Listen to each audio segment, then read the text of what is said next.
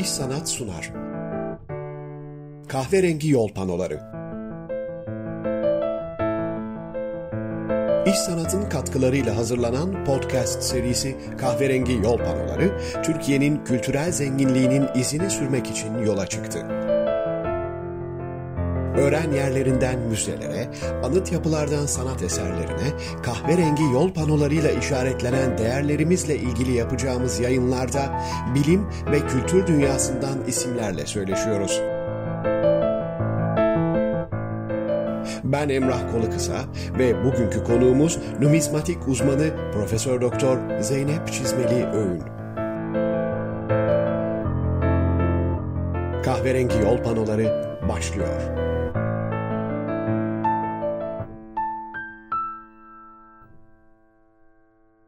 Kahverengi Yol panolarında bugün konuğumuz Profesör Doktor Zeynep Çizmeli Öğün. Hocam her şeyden önce hoş geldiniz. Çok teşekkür ediyorum bu yoğun gündemde bize vakit ayırdığınız için. Hoş buldum. Ben de teşekkür ediyorum beni davet ettiğiniz için. Çok teşekkürler. E, hocam şimdi e, Türkiye'de numizmatik deyince akla ilk gelen isimlerden birisiniz. E, bir yandan da Ankara Üniversitesi Dil ve Tarih Coğrafya Fakültesi Klasik Arkeoloji Ana Bilim Dalı'nda arkeoloji bölüm başkanısınız. Ayrıca e, biz sizi bir yandan da e, sikkelerin ışığında Anadolu'nun ekonomik tarihi başlıklı projenin yöneticisi olarak da biliyoruz. E, aynen bu projede dediği gibi aslında numizmatik e, hem arkeolojik bir yanı var hem aslında ekonomik de bir yanı var. E, biraz buradan başlayalım. Öncelikle numizmatik ne demek? E, işin isterseniz etimolojisine de biraz bağlanarak anlatalım ve oradan devam edelim. Tabii ki. Ee, önce teşekkür ederim. Çünkü e, arkeoloji bölümü içerisinde numizmatiğin incelenmesi aslında arkeoloji için çok yeni bir şey. Ve numizmatik bilimi de Türkiye'de yeni yeni bu son 20 yıldır gelişen bir şey, bilim dalı. O yüzden de ben çok mutluyum burada olmak ve kendi sesimi duyurabilmek, sikkeleri tanıtabilmek açısından. Biz numizmatik kelimesini S ile yazılıyor bu arada, Z ile yazılmıyor. E, numizmatik kelimesini Yunanca nomos'tan yani kanundan ve de daha sonra nomiz, nomizma kelimesi de nomos'tan türemiştir. Nomizmadan almaktayız. Yani aslında yasal ödeme aracı olarak karşımıza çıkan bir konseptin biz e, antik dönemde yani Yunan ve Roma dönemi diye adlandırdığımız antik dönemin başlangıçları başlangıcında kullanıldığını görüyoruz. Ve bu konsept daha sonra gelişiyor ve geliştikten sonra da sikkenin bugünkü yani paranın bugünkü haline dönüşüyor. Bizim bilimimiz dalımız daha doğrusu bu paranın ilk çıkışından hatta daha önceki dönemlerdeki para niyetine kullanılan e, değiş tokuş aracı olarak kullanılan metalarla başlayıp bugünkü paraya kadar giden bir yolculuğun bilimini yapmaya çalışıyoruz aslında. Çok güzel. E, ve biz şunu biliyoruz aslında, e, siz tabii e, daha iyi bilirsiniz. E, ilk parayı, ilk parayı işte Lidyalıların icat ettiğini, kullandığını, e, ilk madeni parayı e, ve tabii ki Lidya deyince de işte Helenistik dönem, İonya, Anadolu, e, bu coğrafyalar e, söz konusu. Biraz e, bundan bahsedelim mi? Nasıl olmuş e, ve neden gerek görülmüş e, aslında belki de bu e, madeni paraya? Aslında bu bir gelişim. Öyle düşünelim. Ve hakikaten tarihte öğretildiği şey doğru. İlk değerli bir madenden basılan küçük çaplı e, bir araç, daha doğrusu değiş tokuşu çok kolaylaştıran bir araç o kadar tutuluyor ki bir süre sonra bütün bu Doğu Akdeniz havzasında Anadolu'dan çıkarak Do- Doğu Akdeniz havzasına yani Atina'ya yani kıta Yunanistan'a, oradan Roma'ya, kent olarak. Daha aşağılara gidersek Mısır'a. Bütün bu şöyle, anlatayım. Perslerle beraberdi. Büyük bir e, şeyin e, coğrafi havzaya yayıldığını görüyoruz. Ve o kadar işi kolaylaştırıyor ki muhtemelen. Çünkü insanlar birçok şey şu anda da icat ediliyor ve tutuluyor. Bazıları ise hiç tutulmuyor. Ve bu değiş tokuş konseptine o kadar uyan bir araç olarak karşımıza çıkıyor ki e, hemen kullanılmaya başlanıyor. Bizde bu metal yani buradaki önemli olgu zaten e, metalin değeri ve o metalin değerinin arkasında bulunan otoritenin sağlamlığıyla bağlantılı bir güvenle dayalı bir sistem olduğunu düşünüyoruz.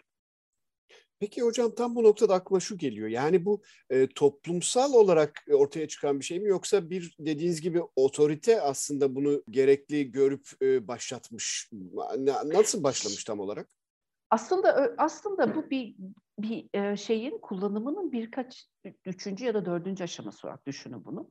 Normalde erken toplumlarda kere değiş tokuş var. Hani bizim Trump'a dediğimiz, takas dediğimiz e, malı malla değiştirme ve malı malla değiştirdiğiniz zaman karşılaşılan problemlere göre belirli alınan kararlar dahilinde biz anlamlandırıyoruz sikkenin yaratılışını. Çünkü aslında Düşünün siz bir elinizde şimdi şöyle insanın gelişimine baktığınız zaman mağara insanı, avcı toplayıcı, daha sonra Neolitik dönemle beraber yerleşiyorlar. Belli üretime başlıyorlar ve bu üretime başladıktan sonra ürettiklerinin fazlası ortaya çıkıyor. Aynı zamanda da zaman konsepti de var. Şimdi bu olgu içerisinde artık herkes belli bir görevi üstleniyor. Bazıları yumurtacılık yapıyor, bazıları havcılık yapıyor, bazıları başka iş yapıyor falan filan. Şimdi bunların değiş tokuşunu yaparken ise yumurtayı e, hayvanla, büyükbaş hayvanla ya da işte çanak çömlek çömleği başka herhangi bir ağaç şey taht, ahşap toplama, ağaçları kesip kerestecilik yapmayla e, bağdaştırmamız gerekiyor. O zaman işte karşımıza değer konsepti çıkıyor. Ve bu değer içinde bölündüğü zaman değerini kaybetmeyecek bir metalle, bir metal demeyelim bir objeyle sağlamamız gerekiyor. Bu sağladığımız obje ise değerli maden oluyor. Altın, gümüş ya da bronz ya da gibi bir şey. Bununla beraber ortaya çıkıyor. Ve e, biz görüyoruz ki sikkenin e, ortaya çıkmasından daha önceki dönemlerde de bu değiş tokuşu sağlayan böyle e, değerli metallerden objeli e, figüratif eserlerin de kullanıldığı karşı, e, anlaşılıyor.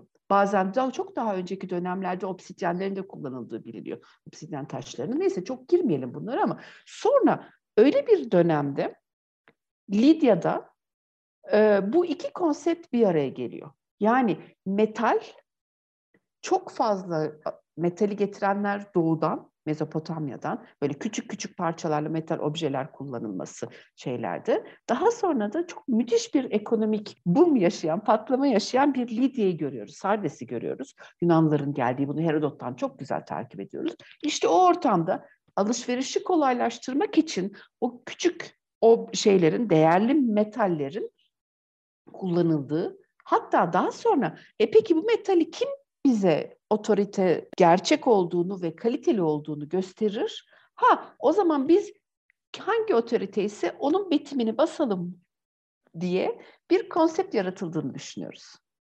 Mesela şu anda ne diyeyim mesela Ankara kentinin, Ankara şehrinin parasının basılması ihtiyacı olacak. Ve insanlar baktığı zaman Ankara'ya ait bir betim görmek isteyecek. Bu ha Ankara.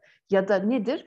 İşte Denizli olsun ya da buna benzer farklı ürünler. Yani baktığınız zaman pat diye anlayabileceğiniz bir betim olması gerekiyor ki o betim o sikkenin e, içindeki metalin sağlamlığını, güvenilirliğini göstersin. İşte bunların birleşiminde biz e, sikkenin ortaya çıktığını görüyoruz. Evet dediğiniz gibi aslında o dönemden e, bugüne kadar çok da fazla şekil olarak değişmemiş bir şeyden bahsediyoruz. Ve hatta dediğiniz gibi işte bugün bir Türkiye'den çıkan bir paranın hemen e, Atatürk olduğunu gördüğümüzde Türkiye olduğunu ya da İngiltere'de işte Kraliçe Elizabeth belki onun e, figürü basılıyordur. Bunları Tabii. görüyoruz. Dikkatinizi çekerim mesela Commonwealth paralarında da öyle aynı Elizabeth'in her betiminin önce genç, sonra orta yaşlı, biraz yaşlandıktan sonra daha genç haline dönüştüğünü zamanlarla beraber görüyoruz. Tabii bu bilimin bir parçası, bizim sikke bilimimizin bir parçası olarak karşımıza çıkıyor. Peki hocam e, sikkeleri e, dönemsel olarak e, ya da çeşit olarak sınıflandırabiliyor muyuz? Mesela hangi dönemde işte hangi materyaller altın ne zaman girmiş, ilk bronzla mı başlamış bunlarla ilgili bir bilgi var mı? Çok ciddi bilgilere sahibiz. Bu tabii numizmatik biliminin esas önemli şeylerini oluşturuyor. Ana temellerini oluşturuyor. İlk metali biz ilk etrafta buldukları yani çok yakın ulaşılabilirliği bilirliği olan metalleri kullan, değerli metalleri kullandıklarını biliyoruz. Mesela bu işte şeyde Lidya'da Sardes başkent. Sardes'in içerisinde akan bir paktalos çayından bahsediyorlar. Ve bu paktalos çayında bulunan ve şey olarak akan, debisiyle akan elektronları kullandıklarını biz biliyoruz. Elektron altına gümüşün doğal karışımı orada karşımıza çıkıyor. Ama bunlar hep ilk şeyler. Mesela kıta Yunanistan'da diye düşünürseniz, kıta Yunanistan'da altın madeni az, hemen hemen hiç yok. Ama gümüş madeni çok fazla ve gümüşün orada en fazla kullanıldığını görüyoruz ilk sikkelerde. Yavaş yavaş bu ama daha sonra bugünkü petrol savaşları gibi oluyor. Madene ulaşma e, güçteki, e, iktidardaki gücün, otoritenin e, değerli madene ulaşması için de yapılan büyük seferlerden bahsediliyor. Biliniyor zaten mesela İskender'in fethi ya da hepimizin bildiği gibi e, Avrupalıların Amerika'ya keşfinden sonra elde ettikleri altın gelirinin Avrupa'ya gelip gel, patlamasını da çok yakın zamanda biliyoruz. Yani bunun gibi çok önemli şeyler, çok önemli tarihsel aslında şeyler var, hedefler var. Biz ama ilk başlarda o bölgede olan şeyleri biliyoruz, metallerin kullanıldığını, sonra yavaş yavaş artık geliştikçe bu şeyin, endüstri de diyebiliriz buna, e, sikkelerin e, istedikleri malzemeden yavaş yavaş kullanılmaya başlandığını, yavaş yavaş üç metalli bir sisteme gidildiğini ve bu üç metalli sistemin altın, gümüş, bronz olarak karşımıza çıktığını görebiliyoruz. Çok güzel. Peki hocam bunların basılması mesela bugün darphane dediğimiz bir artık teknoloji var. O dönemde nasıl oluyormuş? Belli kalıplar mı kullanılıyormuş? Böyle yerler mi varmış bunların basıldığı? Şimdi e, biz e, çok bu konuda ilk söyleyeceğim terim olarak söyleyeceğim şey biz sikkeleri daha çok darp etme kelimesini kullanmayı tercih ediyoruz. Yani ben tercih ediyorum. Ee, şeyi ise bugünkü paraları ise bastığımızı makineyle bastığımızı düşünmemiz gerek. Yani sikke basımı değil sikke darbı diyelim. Kağıda da sikke, e, kağıt paralara da sikkenin basılması demek doğru olacaktır. Şimdi sikkeyi darp etmek aslında çok e, üzerinde çok çalışılan bir konu. Çünkü elimizde arkeolojik açıdan sikkelerin nasıl darp ettiğini gösteren e, atıklar yok. Ya ne atığı demek isterim malzeme yani biz e, işlik yapıyorsunuz. O işliğin içerisinde belli kazdığınız zaman belli e, malzemeler bulursunuz ve bu malzemeler size oranın hangi ne işlevde kullanıldığını bize gösterir. Sikke konusunda biz bu çok şeyiz, bilgimiz çok az bu konuda. Sebebi ise aslında sonra bütün bilim insanlarının ortak noktası aslında sikkeyi darp etmenin çok kolay olduğunu, çok kolay olduğu için de e, malzemelerin bilinçli olarak yok edildiğini, yani sikke darbıyla alakalı malzemelerin bilinçli olarak yok edildiğini biliyoruz. Çünkü bunu deneysel arkeolojide çok güzel şeyde eğer e, dinleyicilerimiz de sizde ilginizi çekerse YouTube'da bu konu hakkında deneysel arkeoloji konusunda çok güzel çalışmalar var. Ve nasıl antik dönemde sikke darp edildiğini çalışmışlar ve çalışıyorlar da bizim Fransa'daki arkadaşlar buna dahiller. Şimdi şöyle sikkeyi nasıl darp ettiklerini çalışa çalışa ufak tefek bazı arkeolojik buluntularla da ortaya çıkartılmış oluyor. Şimdi bir ocak lazım. Ve bir ocakta, bir ocakta metalin eritilmesi gerek.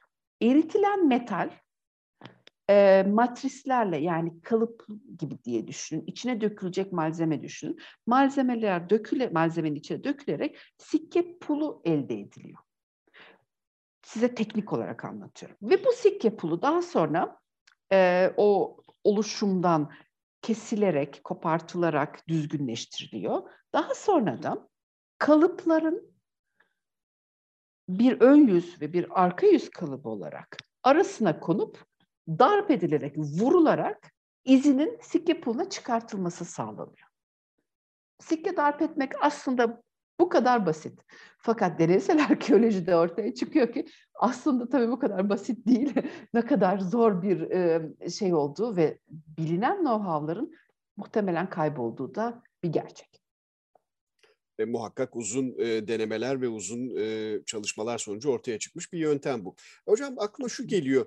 E, şimdi dedik ya Anadolu'da işte Lidya'da ilk e, başladı bu e, sikkelerin e, kullanımı ve basımı. Sonra yayıldı ama çok e, sevildi. E, çok rahatlık e, olduğu için. Şunu merak ediyorum. Mesela paranın dolaşımı nasılmış? Yani diyelim e, Lidya'da basılan bir para Avrupa'nın işte e, diğer işte Yunanistan'da şurada burada hemen e, kabul görüyor muymuş ya da nasıl oluyormuş? E, bu benim en sevdiğim konulardan. İyi ki açtınız bu konuyu. E, çok bence çünkü sikkenin e, bir görsel değeri ve estetik değeri dışında bir arkeolog olarak da çok önemli bazı ipuçları taşıdığını biliyoruz. Bunlardan bir tanesi de dolaşım. Şimdi biz bunları e, özellikle nereden anlayabiliriz diye bakarsak kazı buluntularından. Yani kazılarda çıkan sikkelerin incelenmesi sayesinde biz kentteki darpların mesela bir Sardes darbının nerelere gittiğini ya da Sardes'te kimlerin Sardes'e gelip sikke bıraktığını düşünerek, gözlemleyerek anlayabiliyoruz. Bundan tabii bu uzun soluklu bir çalışma ama şöyle ortaya çıkıyor ki ilk dönemlerde sikke bizim tahmin ettiğimizden çok az dolaşıyor.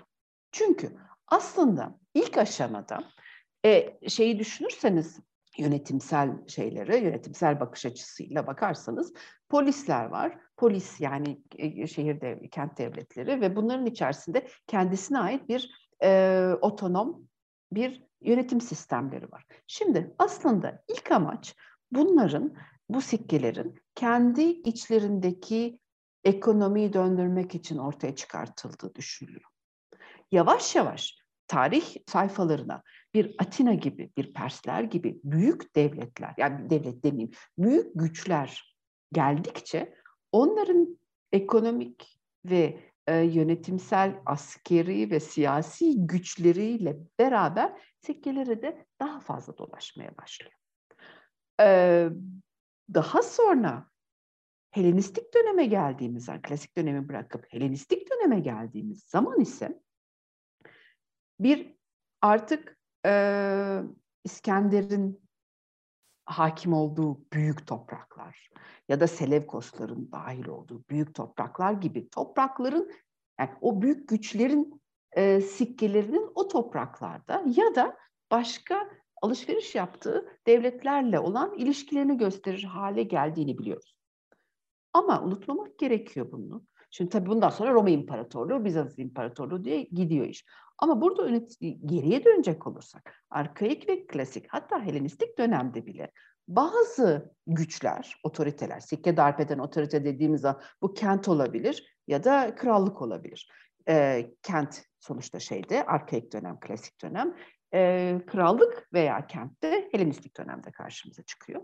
O dönemde kentlerin karakterleri de biraz bunda önemli hale gelebiliyor. Yani eğer bir kent denizcilikte çok ünlüyse bazı dönemlerde onun daha e, sikke dolaşımının farklı yerlere gittiğini görüyoruz. Demek ki biz e, bunu böyle genel söylememek yerine dönemsel ve şehir ya da kraliyet bazında, krallık bazında bakmamız doğru olacaktır diye düşünüyoruz.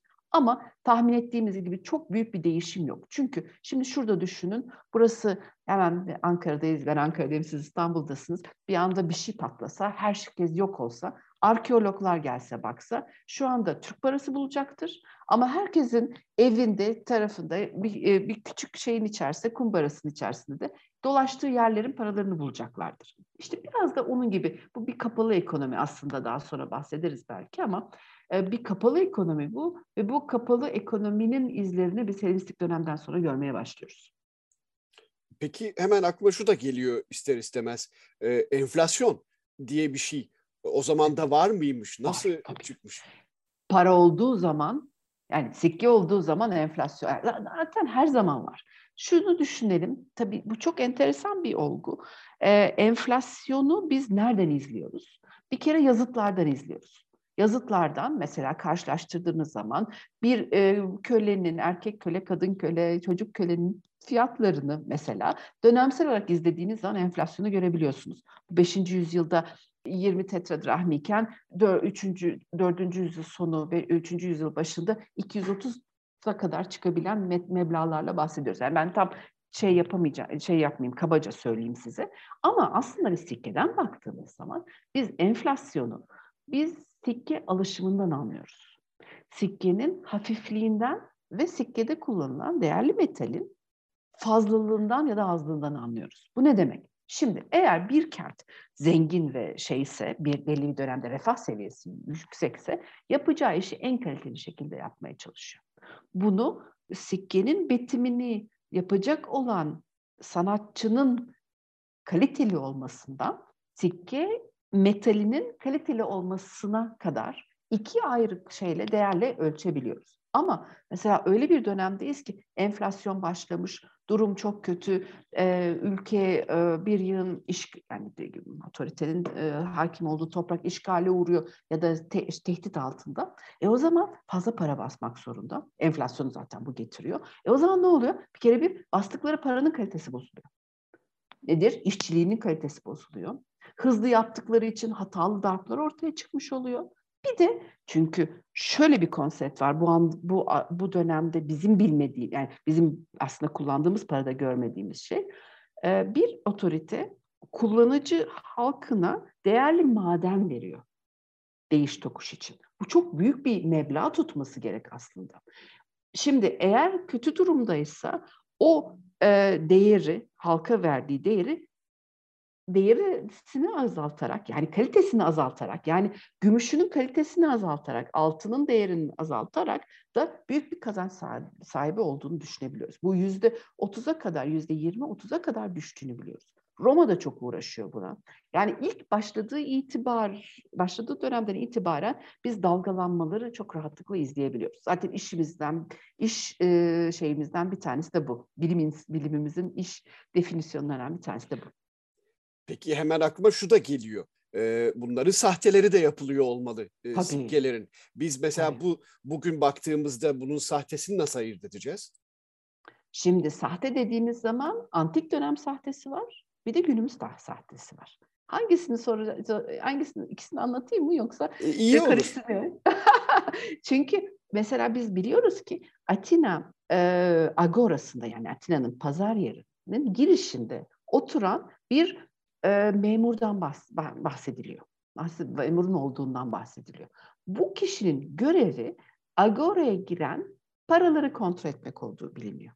Yani o dönemde de sahtecilik olduğunu biliyoruz. Çünkü bizim e, kalıpları bulamamamızın sebebi sikke kalıpların antik dönemde kullanılan sikke kalıpların bulamamamızın sebebi de bu. Eğer kalıba erişirseniz o dönemde çok kolaylıkla kalp para basılabileceğini düşünüyoruz. Bu yüzden de yani sahte para. O yüzden de e, bilinçli olarak yok ettiklerini düşünüyoruz biz bu kalıpların. E, biliyorsunuz metal hem kolayca eritiliyor ve tekrar kullanılabiliyor. Yani antik dönemde de bir şey kaygısının olduğunu, sahte paracılık olduğunu biliyoruz. Ama tabii şu anda da çok ciddi ama şöyle söyleyeyim size sadece bu 20. yüzyıl 21. yüzyıl içerisinde geçerli değil. Çok uzun süredir var olan paraların sikkelerin daha doğrusu sahteleri basılıyor. Nasıl anlıyoruz? E, o da şimdi şöyle e, nasıl anlatayım? E, bunun bir şeyi var. E, e, bilimin bazı püf noktaları var. Biz bunu gramlardan anlayabiliyoruz, tarzlardan anlayabiliyoruz, stilden stilden anlayabiliyoruz. Çok zorlanırsak e, metal alışımından anlayabiliyoruz. Türlü çeşitli yöntemlerle bunun sahte mi değil mi diye şey yapabiliyoruz. Tabii çok Yalnız olay çok ilerledi. Ee, dünyada, Türkiye'de ve Orta Doğu'da bu iş çok ilerledi. Ee, bazen bizim de anlayamadığımız sikkelerde, sahte sikkelerde olabilir. Bunu kabul etmek lazım. Peki hocam tabii e, Anadolu bu işin e, doğduğu yer olduğu için de merak ediyorum. Türkiye'de e, bugün baktığımızda sikke koleksiyonları ne durumda? E, sizce e, bunun hakkını verecek kadar e, koleksiyon var mı elimizde? Biz dünyanın yani, lütfen abartmayın, abartmadan abartmadığımı bilin. Dünyadaki en e, zengin e, sikke koleksiyonlarına koleksiyonuna sahip toprakların üzerinde oturan kişileriz. Çok. Şimdi yani bu bunu başka diyebileceğim hiçbir şey yok. Çünkü şöyle düşünün bizimki kadar geniş fark, geniş yelpazede farklı uygarlıkların sikkelerini barındıran az ülke var. Bu tabii arkeolojiyle de, numizmatikle de bağlantılı olarak bu bize çok değerli kılıyor. Şimdi e, koleksiyon diye baktığınız zaman, yani bir, bir anda arkeologlar koleksiyon deyince hı yaparlar bu koleksiyon diye ama şimdi anlatmamız gerekiyor herkese. Koleksiyonlar ikiye ayrılır. Birincisi özel koleksiyonlar, iki kamu koleksiyonları. Kamu koleksiyonu diye baktığınız zaman bütün müzelerdeki bulunan koleksiyonlar kamu koleksiyonu olarak karşımıza çıkıyor. Yani müzelerde bulunan sikkelerde bir koleksiyondur. Ya da özel koleksiyon diye adlandırdığımız ve kişilerin kendileri için yasal çerçeve içerisinde topladıkları sikkeler ve Türkiye'den kaçırılmayan sikkeler de özel koleksiyonlar içerisine girebiliyor. Ve bu olgu yavaş yavaş iki farklı koleksiyonun da var olması ve bunların artık yayınlanıyor olması da çok bizim numizmatik açısından çok önemli bir e, adım olduğunu düşünüyorum. Peki hocam e, herkesin gidip görebileceği koleksiyonlar mı bunlar e, sergileniyor mu? E, Tabii. Şimdi şöyle mesela Ankara'da Yüksel Erimtan'ın koleksiyonu var. Erimtan Müzesi olarak bir çatı altına şey yapılmış durumda. Ondan sonra oradaki sikke koleksiyonu çok rahatlıkla görülebiliyor. Bazı koleksiyonerler, tabii bu e, özel koleksiyonlardan bahsediyoruz. E, bazı koleksiyonlar ise bu kadar şanslı olmayabiliyorlar. Çünkü bir e, kurum yap, kurum ya da bir e, ortam hazırlamak, teşhir etmek, insan çalıştırmak çok kolay olmayabiliyor. Ama küçük çaplı, orta çaplı, bazen de büyük çaplı koleksiyonlar ise kişilerin kendi şeylerinde olabiliyor, e, kendi belirledikleri alanlarda olabiliyor. Ama bunları tabii müze kontrolünde ve e, bilimsel çalışmaya açık olduğunu hepimiz biliyoruz zaten. Müzelerdeki koleksiyonlar ise yani şeydeki mesela Ankara Anadolu, Ankara'daki Anadolu Medeniyetleri Müzesi gibi birçok e, şeyler ise müzelerde ise e, en güzel e, sikkelerin teşhirlerde rahatlıkla görülebildiğini siz de takdir edersiniz. Tabii ki bunların belli e, konservasyon şartlarında olması gerekiyor değil mi hocam? Bir de mesela Tabii. bilmiyorum e, e, toprak altından çıkan bir sikke nasıl temizlenmeli, nasıl işlemlerden Tabii. geçiyor onlar herhalde sizin alanınıza giriyordur. Bu şimdi şöyle, e, arkeologlar çıkartıyor. Bunun uzmanı olan restorasyon ve konservasyon uzmanları tarafından bunun eğitimi var. Yani çıkan çünkü çok enteresan bir arkeologlar ve yani bizim kazılarda çıkan malzemelerin hepsi havayla temas ettikten sonra yani korundukları ortamdan havayla temas ettikten sonraki aşamada muhakkak bir restorasyon ve konservasyon e, işlemine tabi tutulmaları gerekiyor ki yok olmasınlar. Sikkeler de öyle. Sikkeler mesela benim uzmanlık alanım değil. Bunun eğitimini almış, bunun uzmanı olan restoratörler var. Onlar sikkeleri koruyucu hale getiriyor, koruyan, korunmuş hale getiriyorlar ve o korunmuş hale gelen sikke, korunmuş hale gelen sikkeler e, daha çok uzun süre e, yaşayabilmeleri, yok olmamaları için gerekli bazı ortamların sağlanabileceği yerlerde saklanıyorlar. Anladım. O, o bambaşka bir e, uzmanlık da gerektiren e, konu. Tabii kesinlikle. Yani e, hemşirelikle doktorluk gibi ya da işte bilgisayar programcılığıyla bilgisayar mühendisliği gibi diye düşünebilirsiniz. Ama tabii yani sadece yani bu çok apayrı ve uzmanlık alanı isteyen bir şey. Peki hocam e, arkeolojik anlamda mesela sadece e, sikkelerin çıkarılmasıyla ilgili çalışmalar yapılıyor mu yoksa zaten yapılan kazı alanlarında bulunan sikkeler mi söz konusu? Şimdi e, e, yani arkeolojinin şeyi sonuçta kontekstiyle beraber kültürel mirasın ortaya çıkartılması. O yüzden sadece sikke aramak defineciliğe girer. Tabii. Ve bunu arkeologlar yapmazlar. Çünkü bizim için, herkes için değerli olanlar da, da olan şeyler bizim için değer şeyiyle uyuşmuyor normalde. Bizim için her şey önemli. O yüzden sadece sikke araştırması söz konusu değildir. Ondan sonra e, biz her şeyi birlikte yapıyoruz ve de tabii güzel olanı daha sonra sikke ile beraber aynı kontekste çıkmış diğer malzemelerle inceleyip o dönem hakkında biz bir bir sunum yapıyoruz. Bir ortaya çıkartma şeyi yapıyoruz. Projesi çık yapıyoruz. Projesi Harika. Harika. Hocam çok teşekkür ediyorum bu keyifli sohbet için. Kahverengi yol panolarına renk kattınız. Ee, umarım ilk fırsatta yeniden bir araya geliriz. İnşallah. Ben teşekkür ediyorum. Emeğinize sağlık diyorum. Görüşmek üzere. Hoşçakalın. Çok sağ olun. Kahverengi yol panolarında bugün numizmatik uzmanı Profesör Doktor Zeynep Çizmeli Öğün'le söyleştik. vakit ayırıp dinlediğiniz için teşekkür ederiz. İş Sanat'ın katkılarıyla yayınlanan Kahverengi Yol Panolarının bir sonraki durağında buluşuncaya dek hoşçakalın. İş Sanat sundu. Kahverengi Yol Panoları